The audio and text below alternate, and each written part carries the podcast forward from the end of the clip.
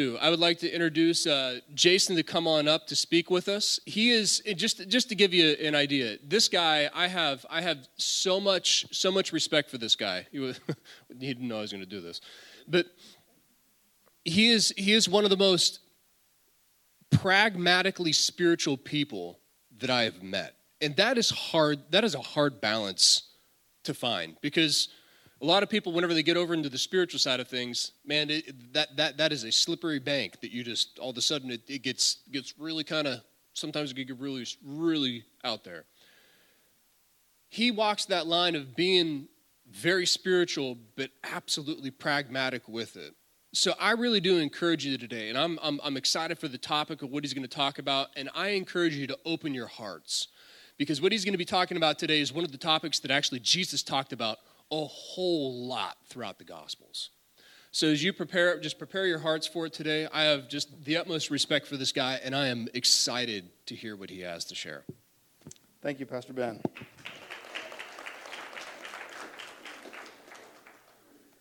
I appreciate the opportunity to, to come and speak this morning. Um, I appreciate Pastor Stephen Mamie having trust in me to be able to, to talk and not say something dumb in 45 minutes or so talking, right? Well, I can't promise that I'm not going to say something dumb, but I'm going to do my best anyway. Um, share from, from the Word of God. Uh, you know, Pastor Ben just started off, or he started off that announcement talking about prayer meeting. And I got to just tell you guys, it is so worth it to come and just be in the presence of God for an hour, hour and a half on Tuesdays or Wednesdays. This past Wednesday, something that really just kind of, I don't know, speaking to me this morning is we were singing that last song, Great is Thy Faithfulness. Something that was resonating within me was what we were praying about on this past Wednesday. This past, this past Wednesday, we started talking about the, God, the faithfulness of God, and something that came up was uh, in Hebrews 11. There's this, you know, hall of faith, they call it. It starts off saying, by faith, uh, you know, Abraham believed God and, and, and it was recognized as righteous and blah, blah, blah. It goes through all these great men of faith and all the things that they do. And as you get towards the end of the chapter, it starts saying, look, I don't even have time to talk about it all, he says. He says that by faith people conquered kingdoms, performed acts of righteousness, obtained promises, shut the mouths of lions, quenched the power of fire, escaped the edge of the sword, like all these great things that they did, right? And then it goes on to the next verse and it gets really exciting. He says, um, Women received back their dead from resurrection, and others were tortured, not accepting their release so they could obtain a better re- uh, resurrection. Others experienced mockings and scourgings. Isn't exciting? Chains and imprisonment. They were stoned, they were sawn in two. They were tempted, but they were, they were put to death. Isn't that exciting, the things that God did through faith? You don't seem excited. Stone, sawn too, these things aren't good things. But no, the amazing thing is, with God's faithfulness, no matter what the outcome may be, we can recognize that ultimately His faithfulness is there, that He is faithful. And even if the outcome isn't necessarily what we want for it to be, or we hope for it to be, we can still look and say, God is good. You know, the, the revelation that I got when, when, uh, when we read that this, this past Wednesday was when I was a, a young believer and, and struggling with whether or not the faith was real, struggling with my own faith, trying to figure out, you know, what, what it was all about. I would hear older people you know, something would happen and, and someone would, would, you know, get maybe diagnosed with cancer or something, right? And the whole church prays for him and they lay hands on him and believes for him. And uh, the person's healed and it's like great. And everybody's, thank God, look at what God did, the power of God. And it's wonderful. And then somebody else gets cancer and everybody lays hands on them. They pray for him and they die. And everybody says, well, you know what? You got, that was in God's plan and God had good things in store for him. And no matter what the outcome was, there was always an answer, right? And what dawned on me was as a young person, Jesus is the answer was always kind of the, the cop out, I kind of thought. I thought, you know, they got an answer for everything and it's always Jesus. What I've come to realize, though, as I, as I matured in faith, is we've always got an answer. And that answer is Jesus. Yeah. That it's actually true. It, it, seems simple and it seems kind of like, you know, hey, you know, your brain's not even engaged in this. this. You can't just say Jesus is the answer and Jesus is always right. You know what? Jesus is the answer, and Jesus is always right, and He is always faithful, no matter what the outcome. We get stuck sometimes on outcomes, but He's looking, he, He's got the long view, right? He's looking a lot beyond just how it turned out this time, or how it turned out this week, how it turned out this month, because He knows what eternity has in store. And he, He's building something in us, guys. So, anyway, that's all. Uh, that, that's all not in my notes. That's not all part of the sermon. That's just something to start off with because he mentioned prayer, and it just made me think about this week. It was exciting, and and most of our prayer meetings are like that. They're, they're not always, not every moment is exciting, but when you when you sit in the presence of God with other believers and you come together and believe for, for God to do things, things happen, and it's exciting. So anyhow, I'll, I'll get back to the sermon now. All right, we'll get started here. So Pastor Ben mentioned um, I am tend to be a practical kind of guy, pragmatic kind of guy. So what I'm going to talk about today may not seem excessively spiritual, but I got to tell you, it's the combin- it, it's where spiritual and practicality meet. I think more than any other thing because I'm going to be talking about uh, the the topic of finances today, and this is something that I talk about a lot because you know what Pastor Ben just did with the uh, announcements and all, and, and, receiving the offering and stuff. I, I do that most weeks. And when I do, I always kind of try to bring a little snippet, a little teaching, a little bit of something about finance. And uh, the, the thing is, I only get to give little pieces here and there. But I'm excited today because I'm going to kind of give a, a broad overview. I'm going to give a bigger picture, right? So I'm excited about this because you got to understand personal finance, first of all, it tends to be a whole lot more personal than it does finance. You know what I'm saying? Because when I start talking about money, or when somebody starts talking about money, somebody says, wait, that's my business. What I do with my money is my business, and you don't need to know nothing about it. Right? Anybody? But we got to understand this is something the scripture talks about an awful lot. So we got to sometimes, you know, let that guard down a little bit and let, us get into the personal finance a little bit. Um, the idea that it's none of your business what I do with my money, God says, well, you better believe it is my business. And we're going to talk about why in just a minute here. You see, faith and finances are inextricably tied together. So, uh, as I mentioned today, I'm going to try to, to bring a, a big picture here. As a disclaimer, I am not a paid staff member of this church, so I do not gain anything directly by talking about money. So, if you're worried that I'm talking about giving and money and stuff because I'm trying to get something out of you, that's not my, that's not my uh, take here, okay? I, I gain nothing from this. But I'm hoping that you're going to gain a lot. Because this is an area that will impact your life, I promise you, if you, if you take it to heart and, and apply it. Um, I believe that, that the area of finances is pivotal to our spiritual growth. I believe that money is a physical expression of spiritual truths. So that's why I'm excited to share it with you. That's where Pastor Ben mentioned the, the, the combination there of practicality and spirituality. I think money is the, the ultimate pinnacle of that. Why? Because it affects each and every one of us. We cannot live without money, right? But there's a spiritual element to it that we're going that we're gonna discuss today and read what the scripture has to say about it. So that's where the, the physical and the spiritual kind of come together. And that's why I think it is such a touchy topic for a lot of people. I think that's why a lot of people have a hard time talking about money in church because it's real. It's tangible.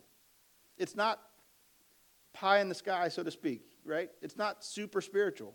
You don't get the chills necessarily when you talk about money. You don't get the feel good. You don't get the, you know, start running around. But it affects every one of us. Um, now, I could teach on another topic. I'm not, I don't want anybody to think that I only talk about money, because I do talk about other stuff. But I've had it on my heart for a long time to, to do this and talk about it as, as kind of a, a broad a broad picture, the, the whole topic here. Now, that being said, it's such a broad subject that there is no way that I can cover everything the Bible has to say about money in, you know, like 45 minutes or whatever, right? That is just not going to happen. So uh, I'll do my best to give you a big picture approach, see what the Bible says, um, and what it looks like through a biblical worldview.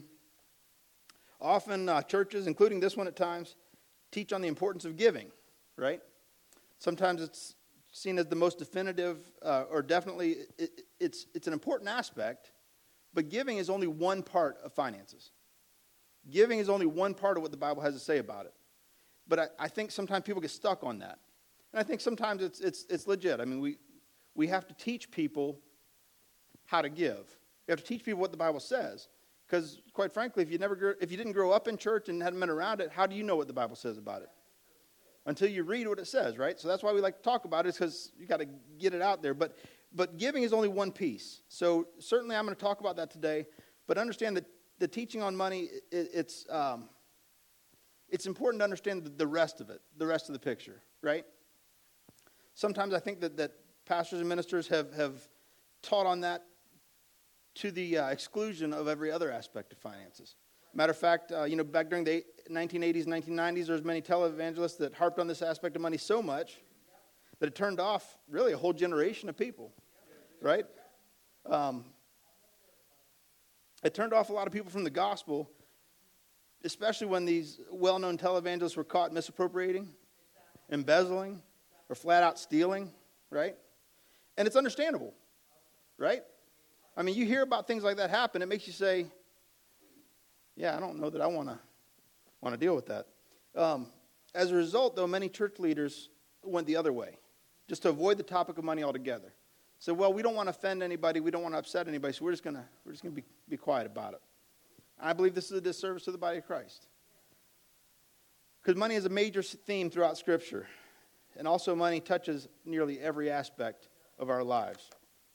So today, as we talk about finances and money from a biblical perspective, I want to see how it ties into our faith as an important issue. We're going to talk about uh, teaching on the proper view of money and the use uh, found throughout the Scripture in the, both the Old Testament and the New Testament. Um, it's said that there are over 2,000 verses in Scripture related to money. And uh, I got to say, I haven't counted, so I can't verify that. But I do know that there's a lot of them. We're going to go through a few of them today, but there are so many that I, I, I couldn't put everything in here. Um, but if you start thinking about it, think about what does the Bible have to say about money, uh, you know, you think about all the different verses there. There's there's there's deal, deal with money directly. There's stewardship. Uh, there's the sacrifices, right? And it starts way back Cain and Abel, the first sacrifices. Um, near the beginning of Genesis, then you get Abraham. He's given the tithe to Melchizedek. There's the directions for tithes and offerings uh, and the sacrifice throughout throughout the whole Torah, right? There's all these different sacrifices they had to give. There's all the directions and stuff that come with that. Uh, there's many of the proverbs that talk about handling money, saving, generosity, and the like. The, this is, there's frequently quoted scripture in Malachi, and we'll actually talk about that in a few minutes here as well, in which God says to test him regarding the giving of tithes and offerings and see if he will not pour out a blessing that cannot be contained. When you get into the New Testament, Jesus talked about money or used money to teach several spiritual truths. There's 40 parables that Jesus taught, and 11 of those 40, over 25% of them had to do with money. Uh, throughout his recorded teachings, he spoke of money more often than faith or prayer.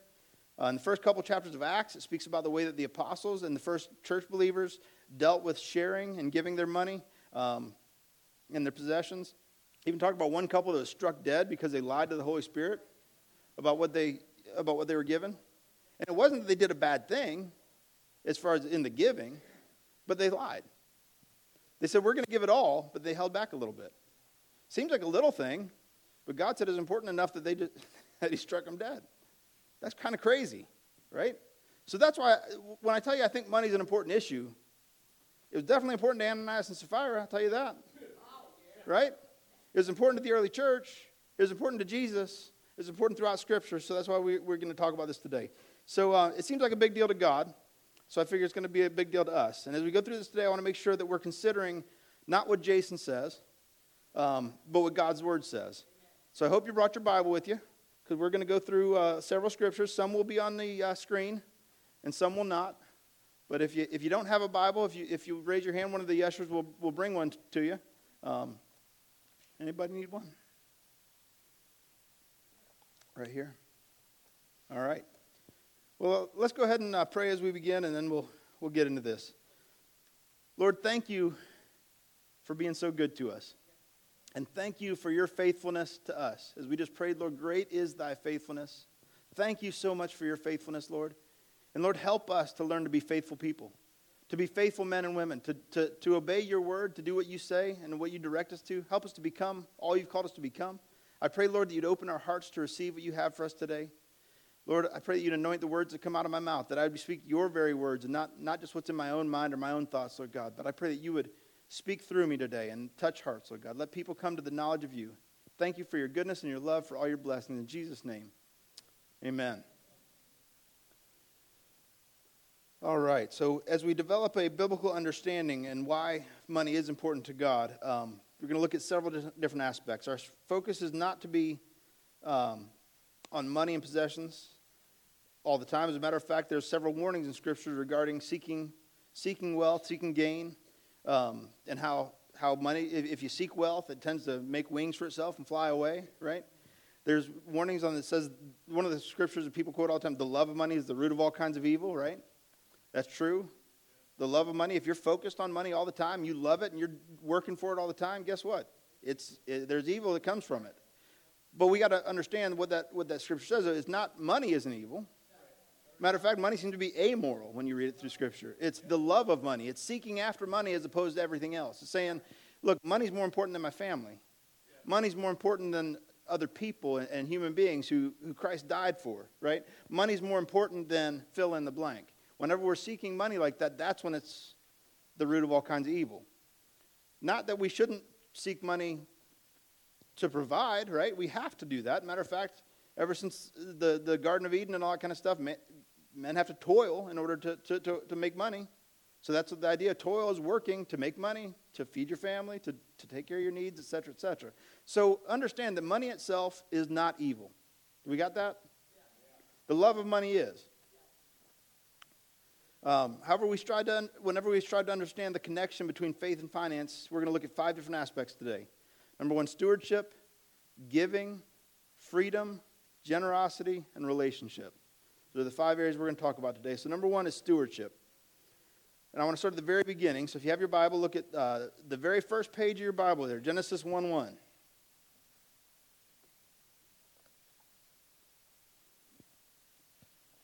Do I need to give you extra time to find it? In the beginning, God created the heavens and the earth. What does that have to do with money? by nature, by, by, by the fact that he created, virtue of creation, it belongs to him.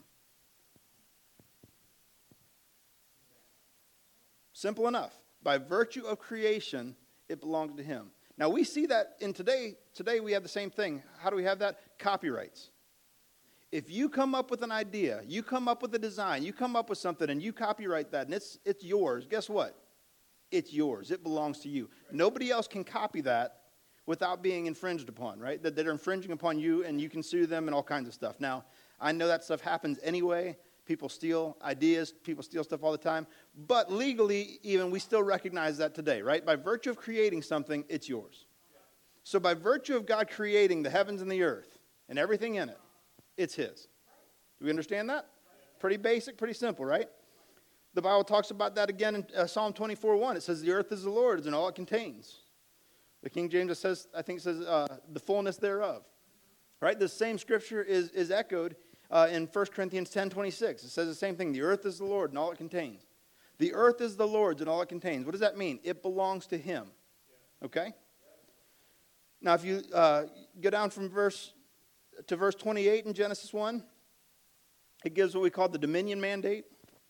And it says, God blessed them, and God said to them, Be fruitful and multiply, and fill the earth and subdue it rule over or have dominion over the fish of the sea, the fowl of the air, and over every living thing that moves on the earth.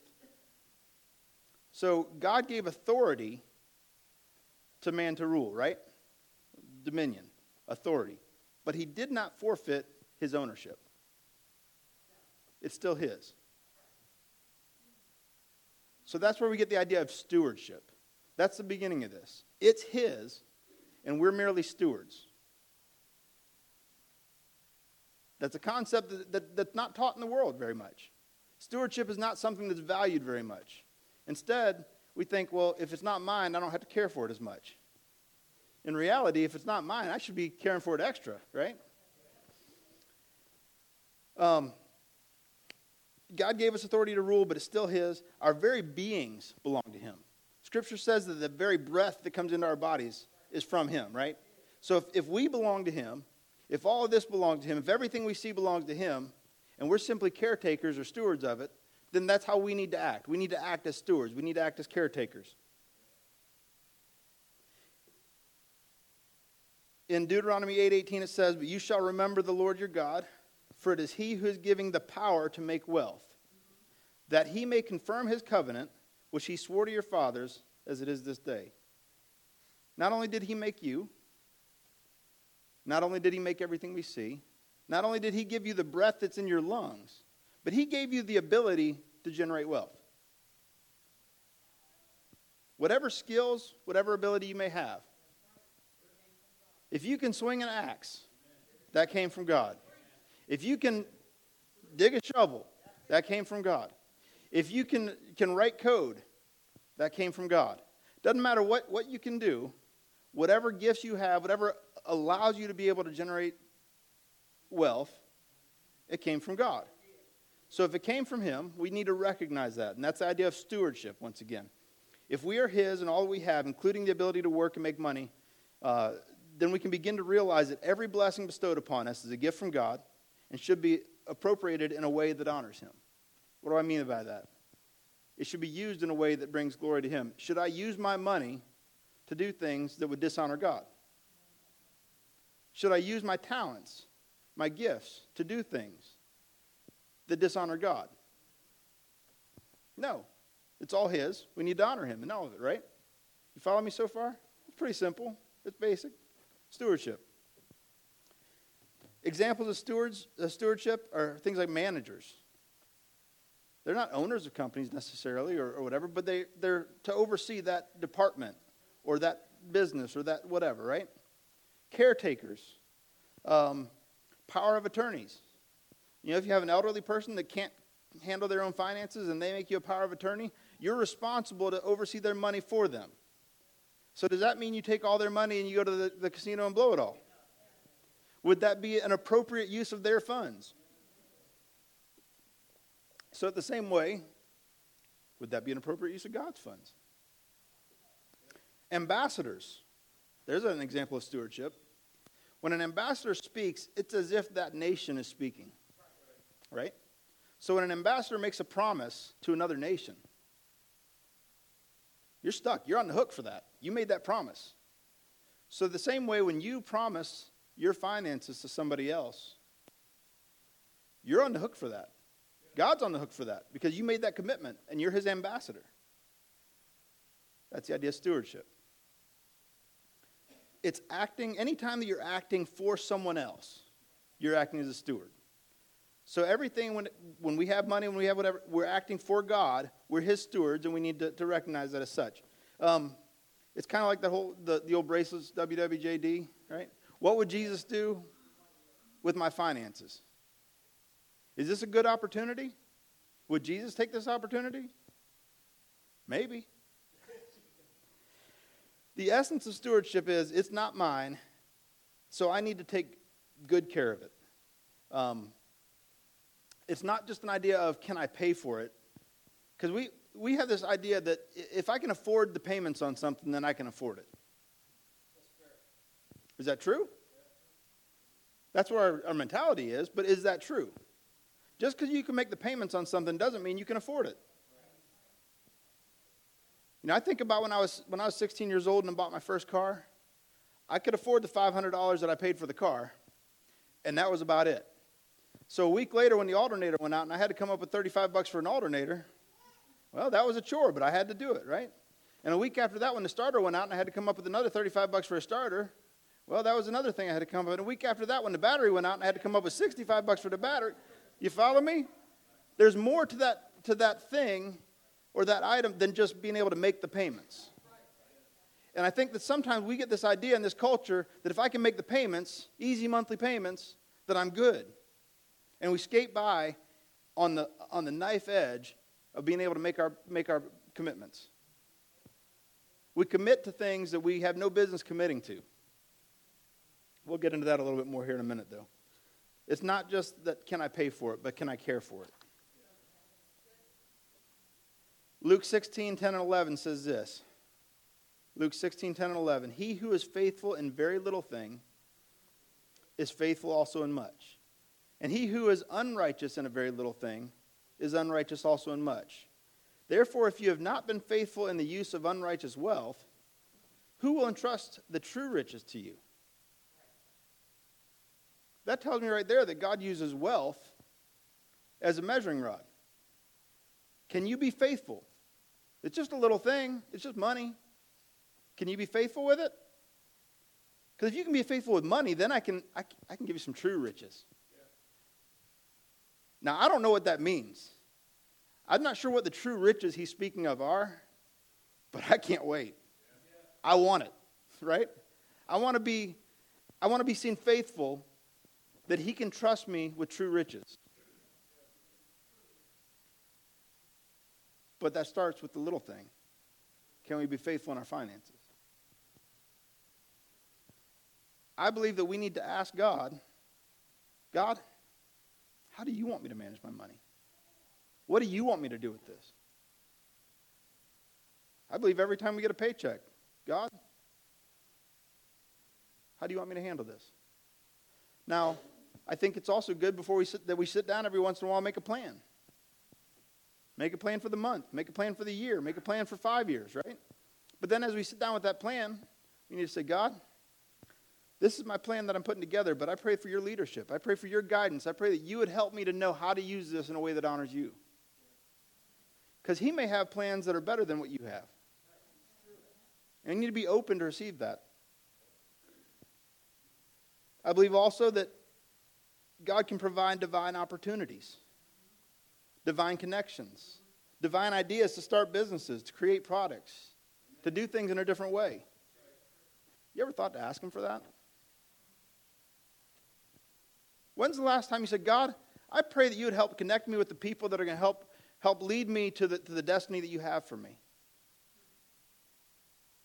God, I pray that today you would help me to, to, to come across the, the people that are going to help, you know, going to help spur me on to the next thing that you have for me, for, for the next part of my life. Lord, right now my finances aren't where I want them to be, and I just pray that you give me a good idea, a godly idea to, to, to, to, move to the next level. Lord, if there's another job that you have for me, if I'm supposed to move somewhere else, if I'm supposed to go to a different company, or if I'm supposed to create something of my own, God, I'm open. But most of the time it's just, I'm going to go to work, do the same old, same old, to complain that I don't have what I want, going to wish that I had something that I don't have Going to be jealous of the guy that has it and I don't, right? But let's take time to pray and God, give me some divine ideas. Give me some divine opportunities. All right, so that's that's number one, stewardship. Do we have a, a grasp on stewardship? All right, so we go into the next step, which is giving. We're going to talk specifically about first fruits. So once again, back at the beginning of the Bible in Genesis, Genesis chapter 4, verses 3 through 5, it says this says, So it came about in the course of time that Cain brought an offering to the Lord of the fruit of the ground. Abel, on his part, also brought the firstlings of his flock and of their fat portions. And the Lord had regard for Abel and for his offering, but for Cain and for his offering he had no regard. Now they both brought an offering to God. What's the, the difference? I mean, now it's not fair to say that Abel needed to bring a, a lamb or sheep because Abel was a farmer that, that grew vegetables. He didn't grow sheep. Cain, I mean, Cain did, rather. Abel, on the other hand, he, he raised sheep, right? But it was that Abel brought the firstlings, the first fruits. He brought the best to God, the first and the best. And, and, and God recognized that and said, hey, I approve. Cain, I appreciate that you brought something to me, but you kind of brought me the leftovers. You brought me the ones that were a little bit deformed, the ones that weren't as big as the others. You brought the, you know, you brought something, but come on, that's the best you can do. In Proverbs 3 9 and 10, it says this It says, Honor the Lord from your wealth and from the first of all your produce, so that your barns will be filled with plenty and your vats will overflow with new wine. It's the idea of the first fruits, the best, the first of what we have, we give to God. And when we do that, He will then bless the rest of it. Okay? The idea of the first fruits also ties in together with the idea of the tithe. You've heard me talk about this many times uh, in relation to giving uh, whenever we do the offering at the beginning of the service. It's the idea that uh, the first 10% belongs to God. Where do we get that from? We get it, Malachi is one place, and we'll talk about that in a minute, but there's, there's several places in Scripture that, that, that talks about that. Um, first of all, let me say this in the Old Testament, under the law, they were required to give the tithe. But they were not required only to give the tithe. They had to give the tithe, and they had to give the sin offering, and they had to give a free will offering. There was usually a grain offering in addition to that. There was uh, new moon festivals, they would give another sacrifice, another offering. There was a whole lot, lot of stuff they gave besides just the, the tithe, right? The tithe is only a part of that. But the tithe, the idea that goes back well before that. It goes back to, to Abraham when he gave a tithe to Melchizedek. Right? That's there's no law at that time. That was just him saying, God, I submit to you, and here's what I'm going to do. I'm going to give 10% to this guy. And we later realize that Melchizedek is, is kind of a, a prefigure of Christ. Right? So it all ties together with the whole, the whole lineage of Scripture. It, it predates the, the law. So, so the people that want to say, hey, the tithe, that's Old Testament law stuff, that doesn't apply to us, um, you're wrong. Just, just simply, you're wrong. It, it, it's beyond that, okay? And, and we're going to talk about that in a minute, too, how that goes beyond, because it was pre, before the law, it was during the law, and Jesus even talked about it after the law. So, so it still, it still applies to us, right? Uh, one commonly quote of scripture is the one that, that uh, our sisters mentioned over here, Malachi 3 8 through 12. Will a man rob God? Yet you are robbing me. But you say, How we robbed you? In tithes and offerings. You're cursed with a curse, and you're robbing me, the whole nation of you. He says, Bring the whole tithe into the storehouse, that there may be food in my house. And test me now in this, says the Lord, if I will not open for you the windows of heaven and pour out for you a blessing until it overflows. Then I will rebuke the devourer for you, so that it will not destroy the fruits of the ground, nor will your vine in the field cast its grapes, says the Lord of hosts. All the nations will call you blessed, for you shall be a delightful land, says the Lord of hosts. Now, if we really understand that scripture, then that's life changing. Because there's a whole lot in that. He said, Bring the tithe into the storehouse. Why? So there, be food, there may be food in my house. He said, Look, that, that's the way that you're going to provide for the ministers. That's the way that the, in the Old Testament they provided for the priests and the Levites, was the tithe of the people. How do our pastors get paid? From the tithe of the people, right? How do we pay for lights and electricity and heat, heat and air? The tithe and the giving of the people, right? Nothing's changed. It's still the same. So there may be, may be food in my house. There's provision for the church, for, for what God needs, right? Um, that still applies today. And, and, and then it goes on, though, to say that when you do this, I'll rebuke the devourer for you. The vine, your vine will not cast its grapes. The fruits of the, uh, it will not destroy the fruits of your ground. Hey, that means good stuff's going to happen. If you, if you give the tithe first, then the rest of it can be blessed. Now, I'm a horrible gardener. Um, we've tried, I've tried growing a garden at, at, my shop at work, and then we also have one at home, and we've gotten a few things out of it. But I got to say that the slugs have eaten a whole lot of it. The, uh, well, the squash bugs ate some more of it.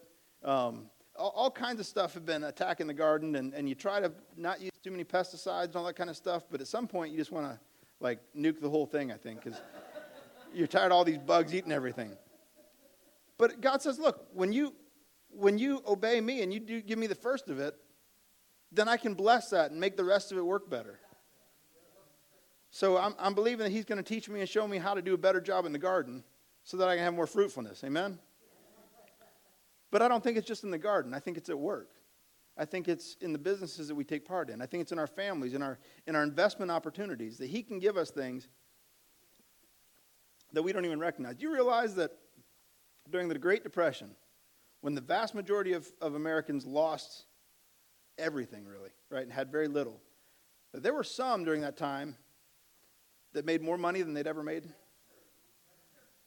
There are some that made a lot of money during that time, whether it was insider trading, or whether they knew what was going to happen, or whether God gave them an idea and said, hey, you need to take that money and, and invest it over here.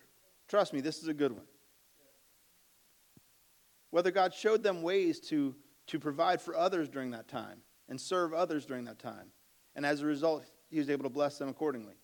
You see, no matter what's going on around us, when we're faithful to God, he will be faithful to us. Great is thy faithfulness. No matter what, he is faithful to us. So as we give of that tithe, that's just the beginning. But he says, look, you do that, and I can bless you in all these other ways. Amen? Um, some people think that the tithe, like I said, was only under the law. Uh, but as you get into the New Testament, Jesus said this in Matthew 23 23, told the Pharisees, He said, Woe to you, scribes and Pharisees, hypocrites, for you tithe mint and dill and cumin, and neglect the weightier measures, provisions of the law, justice and mercy and faithfulness. But these are the things that you should have done without neglecting the others. He didn't do away with the tithe. He said you should be doing these other things and tithing, right? Matter of fact, if we look at what Jesus did um, throughout most of Scripture, when, when he was confronted with these things, he said, Well, the law says this, but I say something more. He took it a little further. He said, The law says don't commit adultery. I say don't even look at a woman in lust for her because you've already committed adultery in her. It, it, it's a step higher. So if the law says the tithe is, is where you ought to be, I believe his measure is somewhere above that. I do think that the tithe is a good starting point, though, right? It's, it's a good place to, to start to, to, uh, to use your faith to say, okay, God, I'm going to give in faith and believe that you're going to go above that and, and teach me to give, to give more. Um, as just a little side note regarding tithing and, and, and all, I don't I want to make sure that, that, that you understand that if you can't make it to church, you can keep giving tithe. Remember, Pastor Ben mentioned these electronic things that we can give. You can give through the text to give, there's the app, there's the website. Those things still work even if you're on vacation or up at camp. Anybody? All right. Because this still, exactly, everything still has to go on no matter what. So you can give even if you're not here. I actually like the fact that we can do it electronically now because you can actually you can give it right now. Sometimes I don't like to wait till next Sunday because by next Sunday I might forget. So if it's Tuesday, guess what? The app still works. The text to give still works. Just saying. Um, but the reason I'm saying this is I don't want you to miss out on the blessing that will come to you because you forgot about it or didn't think about it. Number three, freedom. A big topic today throughout the secular world and the Christian world, whatever, is financial freedom. Everyone wants to be free to be able to spend and give however they, uh, however they want with no limits. Wouldn't that be great? Wouldn't it be fantastic just to have so much money that you don't even have to think about it? But unfortunately, I don't think there's many in this room that actually find themselves in that position. Anyone? No. So let's see what does the scripture talk about freedom when it comes to finan- finances. This is a big one here, and this one actually makes, makes a lot of the other ones make sense to me. And that is Proverbs 22, verse 7. The rich rules over the poor, and the borrower becomes the lender's slave. Easy monthly payments. Nothing down. Only 25 bucks a month. Doesn't it sound great? For only 25 bucks a month, you too can be a slave to fill in the blank. Do you think about it like that? Because that's what it is. You're signing up for slavery. When you sign that dotted line, taking out a loan, you're signing up to be that person's slave. Say, oh, I'm nobody's slave. I'm my own person. Try not to make two payments, see what happens. I'm just saying. Our economy has been largely built up with people depending on credit and loans to do everything. Now, while this allows you to obtain things uh, you know, now and pay later, what you're really signing up for is this slavery. The biggest enemy to our finances, our personal finances, is the interest paid when we borrow money. And you think about how much money you pay on interest to pay for things that you already that you're done with already. You start to realize, wow, maybe that wasn't such a good idea after all. Romans 13, 7 and 8 says this Render to all what is due them, tax to whom tax is due, custom to whom custom, fear to whom fear, honor to whom honor. Owe nothing to anyone except to love one another, for he who loves his neighbor has fulfilled the law. Now, there's some important stuff in there. Render to all who is due them, tax to whom tax is due. Tax to whom tax is due. Who do we pay taxes to? The government. I got to tell you, I hate to pay taxes to the government. There's a part of me that truly believes that all taxation is theft. okay? Now, I see the need for, for a military. I see the need to protect our borders. I see the need for some federal stuff. Don't get me wrong. I'm not, I don't think that all taxation is necessarily bad. I do think it should be limited. I do think we pay far too much taxes. I think we have a whole lot more government programs than we need to have, right? But we still have to pay tax to whom taxes due. So that right there tells you that tax evasion is not a good thing. Now, I will tell you that tax avoidance can be a good thing. What do I mean by that? I mean that there's times when it's okay to use the, the loopholes, to use the law that they have in, in, in, in place, right? We can use that. It's okay. Tax avoidance that's legal and moral, that's, that's good. Tax evasion, that's illegal. That winds you up in jail. It's not, not really a good thing. Or, or maybe it'll wind you up in Congress. Either way, it's not a good thing. Either way. What what I say? All right.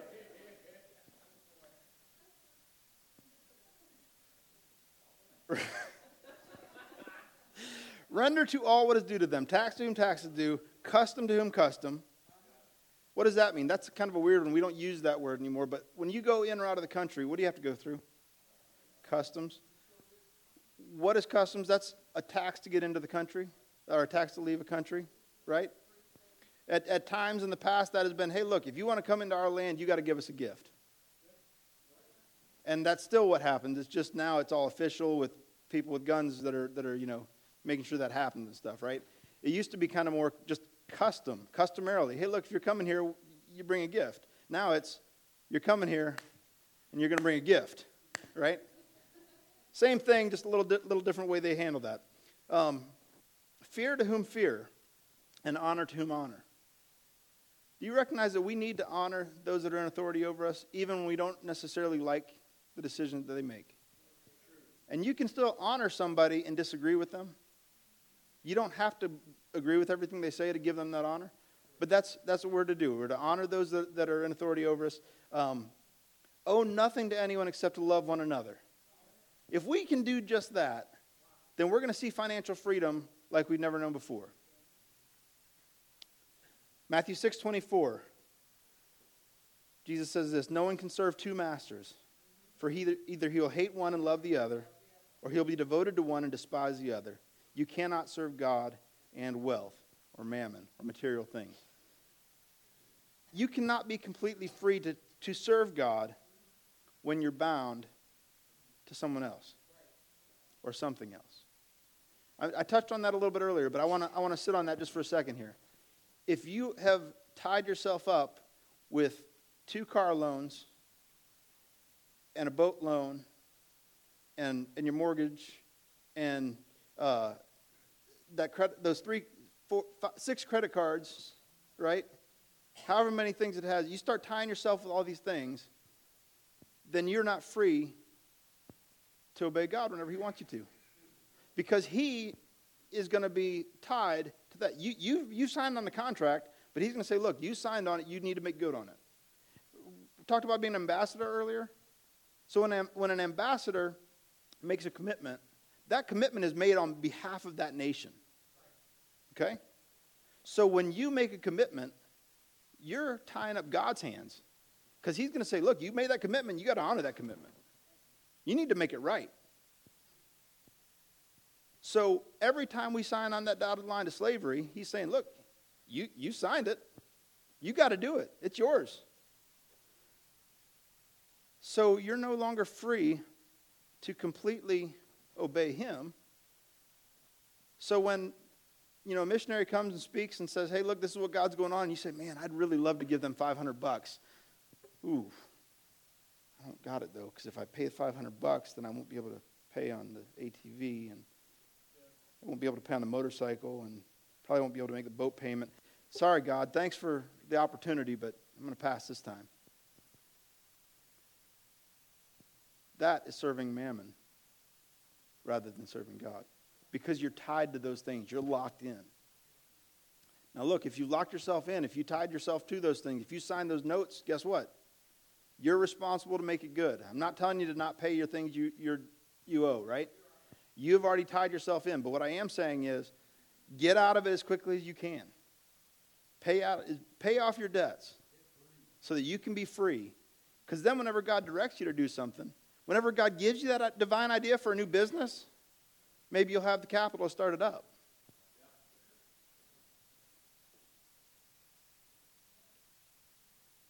I believe that God does desire for us to be financially free.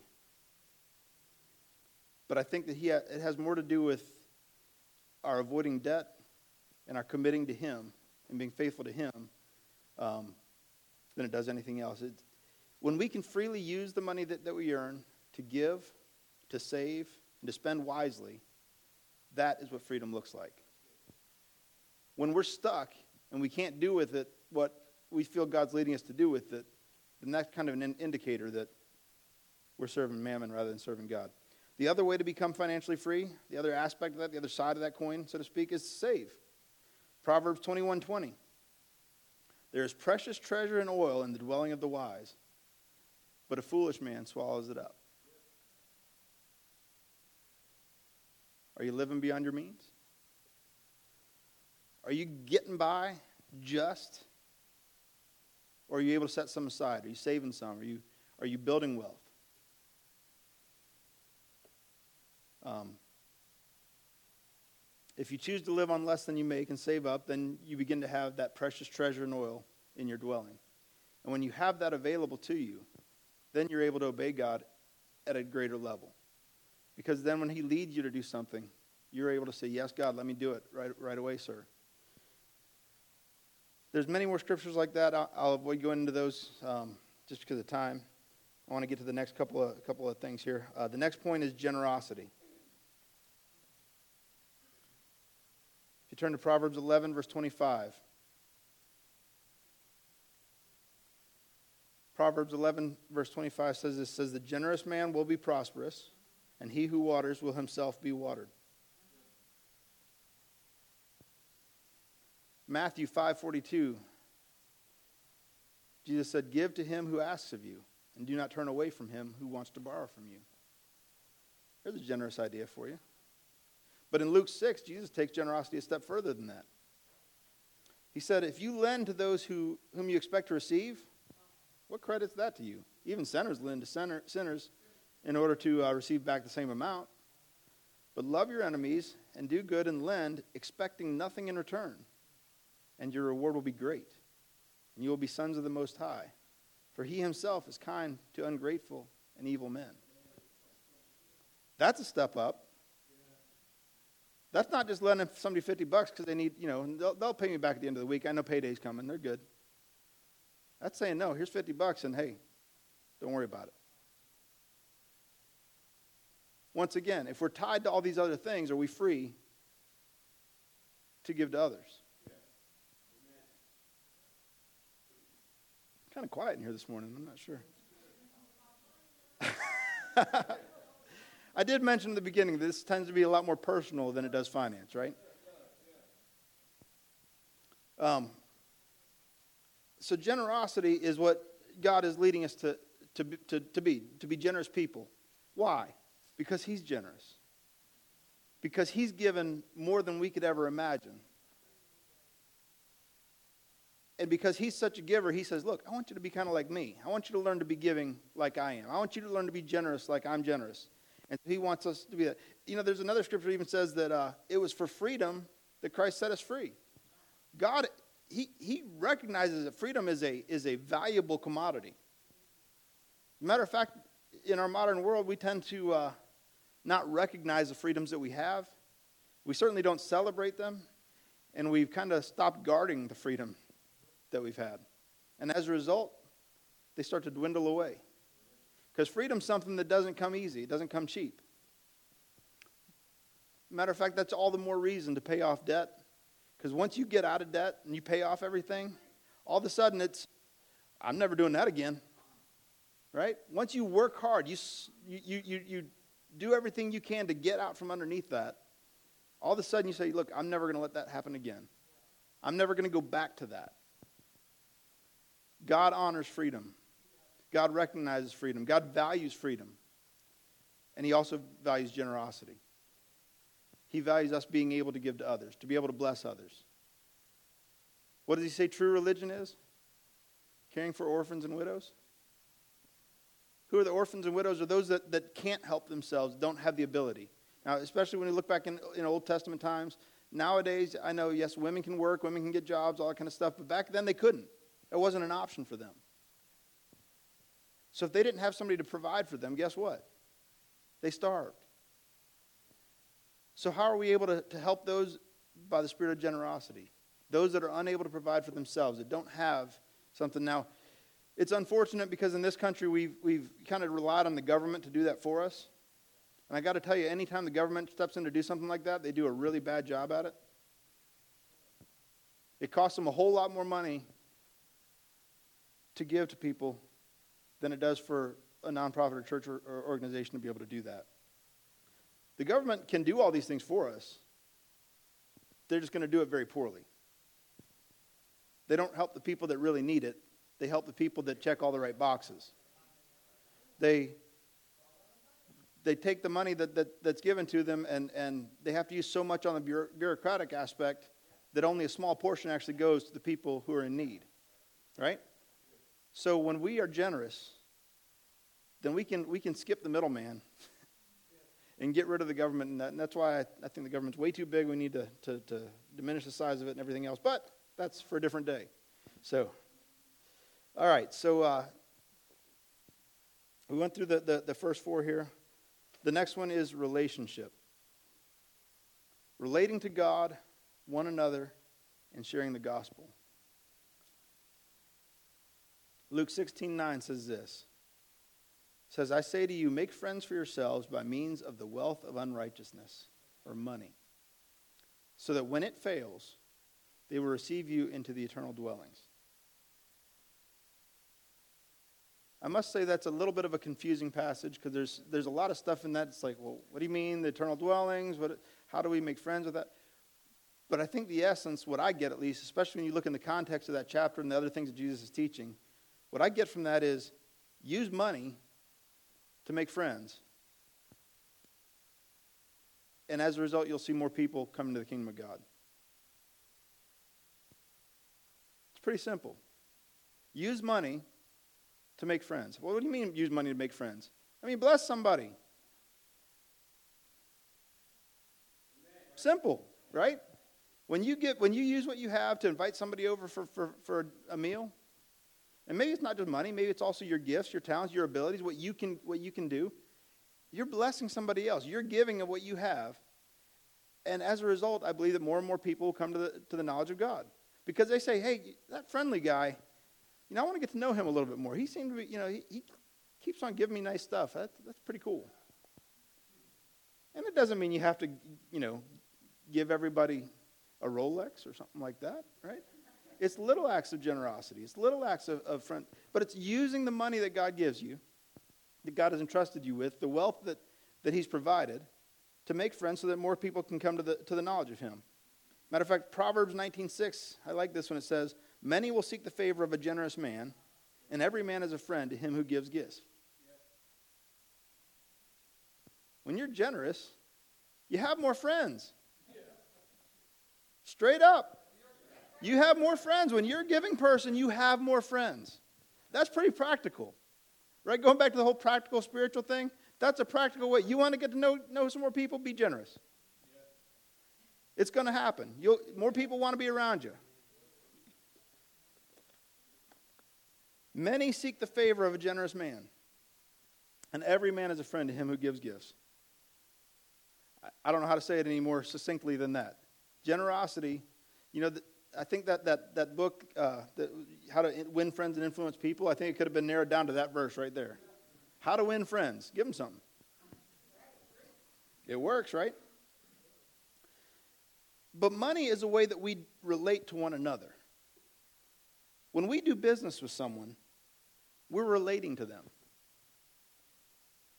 We're having a, uh, an exchange.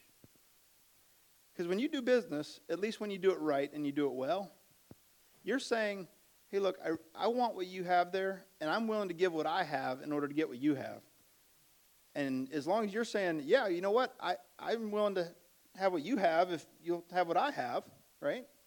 And money is simply a means of exchange. It's just a way that we do that. Because if we had to barter everything, that can get really, really difficult. Because if you have an, an apple orchard and you have, you know, bushels and bushels of apples, and you need some dentistry work done, how many apples is that dentist going to need? Right? Probably more than he's going to, you know, more than it's going to take. But it doesn't matter. We use money though as that exchange, that medium in between. But when you're when you're exchanging money with someone, you're saying, "Hey, look, uh, I really like what you have there, and, and, and, you seem to like what I have, and I'm willing to, to exchange that. Are, are we good with that?" And well, yeah. It's not about taking advantage of somebody. You know, who, who likes to get a deal around here? Any deal shoppers? Any?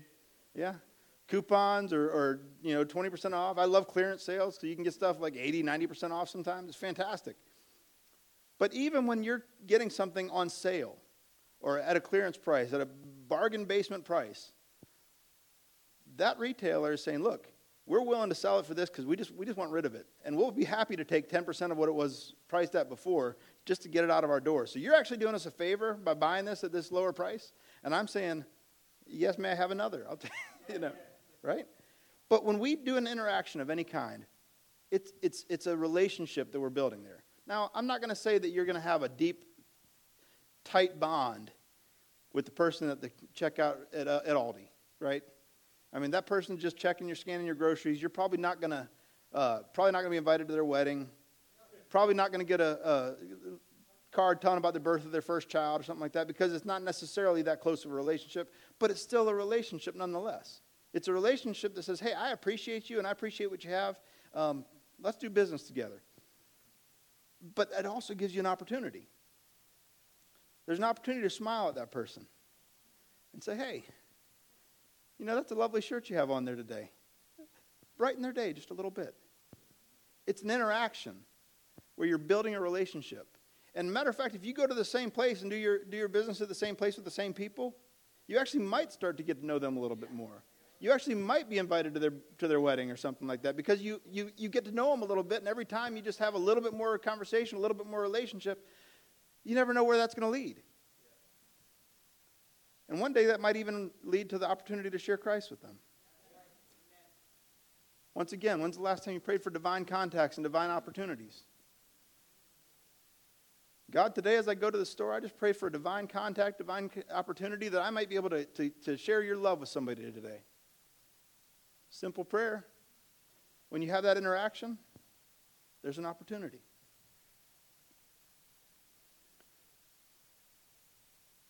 Every transaction is a chance to connect with someone, to develop that relationship. Um, relationship with money also has to do with how we relate to God.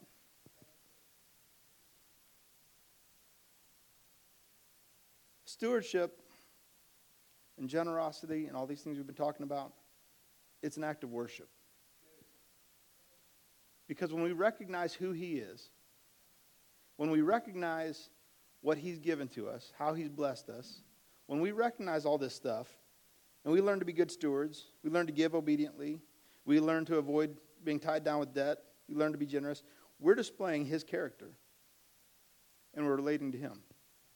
When you give to Him, when you give of your tithe, as we talked about, and even above the tithe, you give offerings, then you're recognizing God, it's all yours. It's not mine. I'm making this statement publicly. I'm, I'm giving to, to, to you. When you give to this church, you're not necessarily giving to uh, just the CLC. You're not giving to Pastor Stephen Mamie.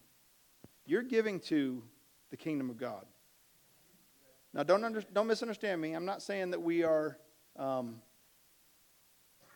that we are the church, right? We're only one part of that church.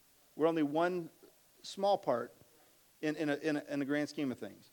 But that's how we give to the church. There is no central location. You know, we're not giving to the Vatican.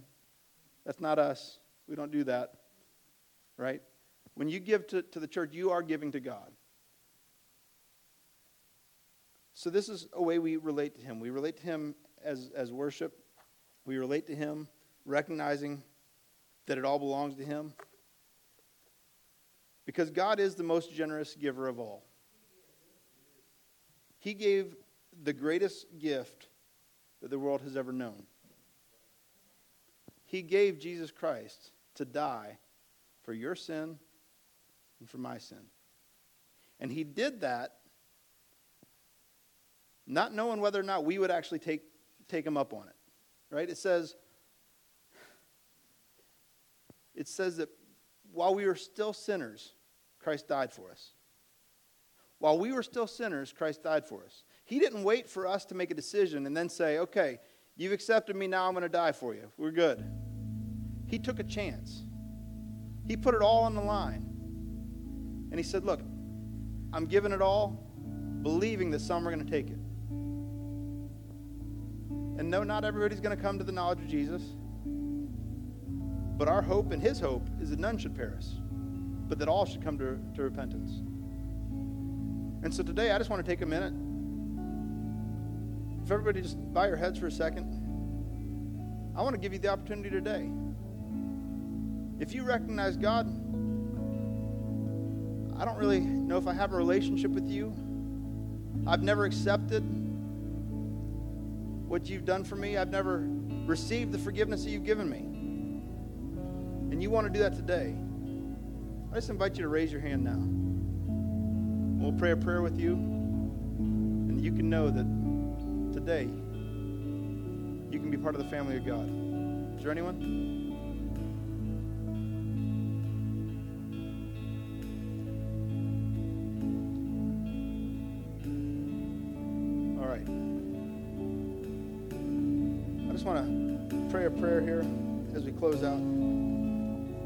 Uh, Pastor Ben will come and finalize things. But Lord, we recognize that everything we have comes from you. We recognize that we're merely stewards, that nothing that we have is our own, but it all belongs to you. And I just pray, Lord God, that you would help us to give boldly, that you'd help us to give obediently, that you'd teach us to be generous like you're generous that you'd help us, Lord God, to be all you called us to be and to show that to other people that, that the gospel will go forth in the world and more and more people come to the knowledge of you. We submit to you today, Lord, and we recognize your lordship. We give you praise and honor in Jesus' name.